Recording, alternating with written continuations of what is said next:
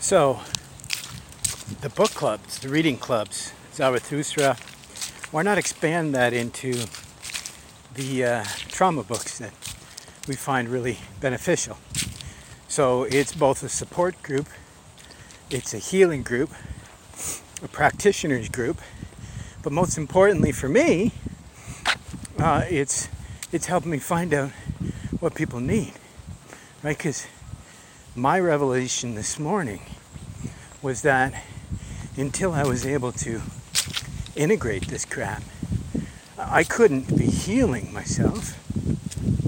And my healing was at a snail's pace before I understood how to integrate these lessons, right? I was, like so many other people, maybe I wasn't alone in that, that I would study one book and try to implement that protocol, move on to another. And it wasn't until I began integrating these practices and uh, sharing them, right? What works, what doesn't work, uh, and implementing multiple things, that it actually started to make sense. And uh, well, and that's when I realized that I'm not alone in making these little revelations and needing a little bit of insight. And so these people can, we can read the books together, we can learn together, we can study together, right? While I go through and pick out little bits that are necessary, but also we can learn from them what was missing or what was most salient, right? Or something they wanted to go over and uh, get an idea of not just protocols that work for people, what's holding people back, um,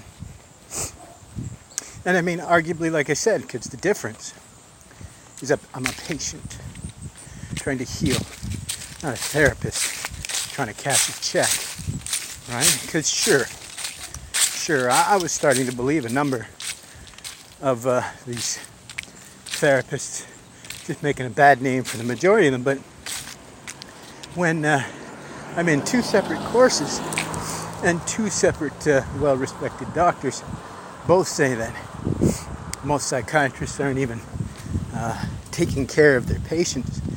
Um, they're just, you know, taking care of their symptoms. And, and for me, doing this self-inquiry, I've come to realize, yeah, my, my dermatologist was the same, right? If people are waiting years to see these specialists, on what planet are you not even giving a physical inspection to the patient? Not even looking at the skin to determine the disease you're diagnosing. Never mind asking their history, like Gabor Maté said in his book. These doctors don't even ask about their personal history because, right, even this morning, come to realize that, yeah, like, if I keep fighting my H S, I'm never going to get there because my autoimmune disease came from my trauma became becoming like undeniable, right? Arguably uncontrollable. And the body's like, hey, smarten up. You're just diseased to remind you.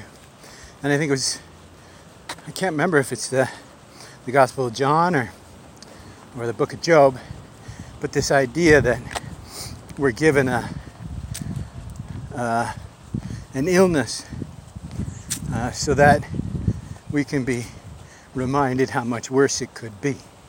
Never mind if it's uh, if it heals or or you heal, right?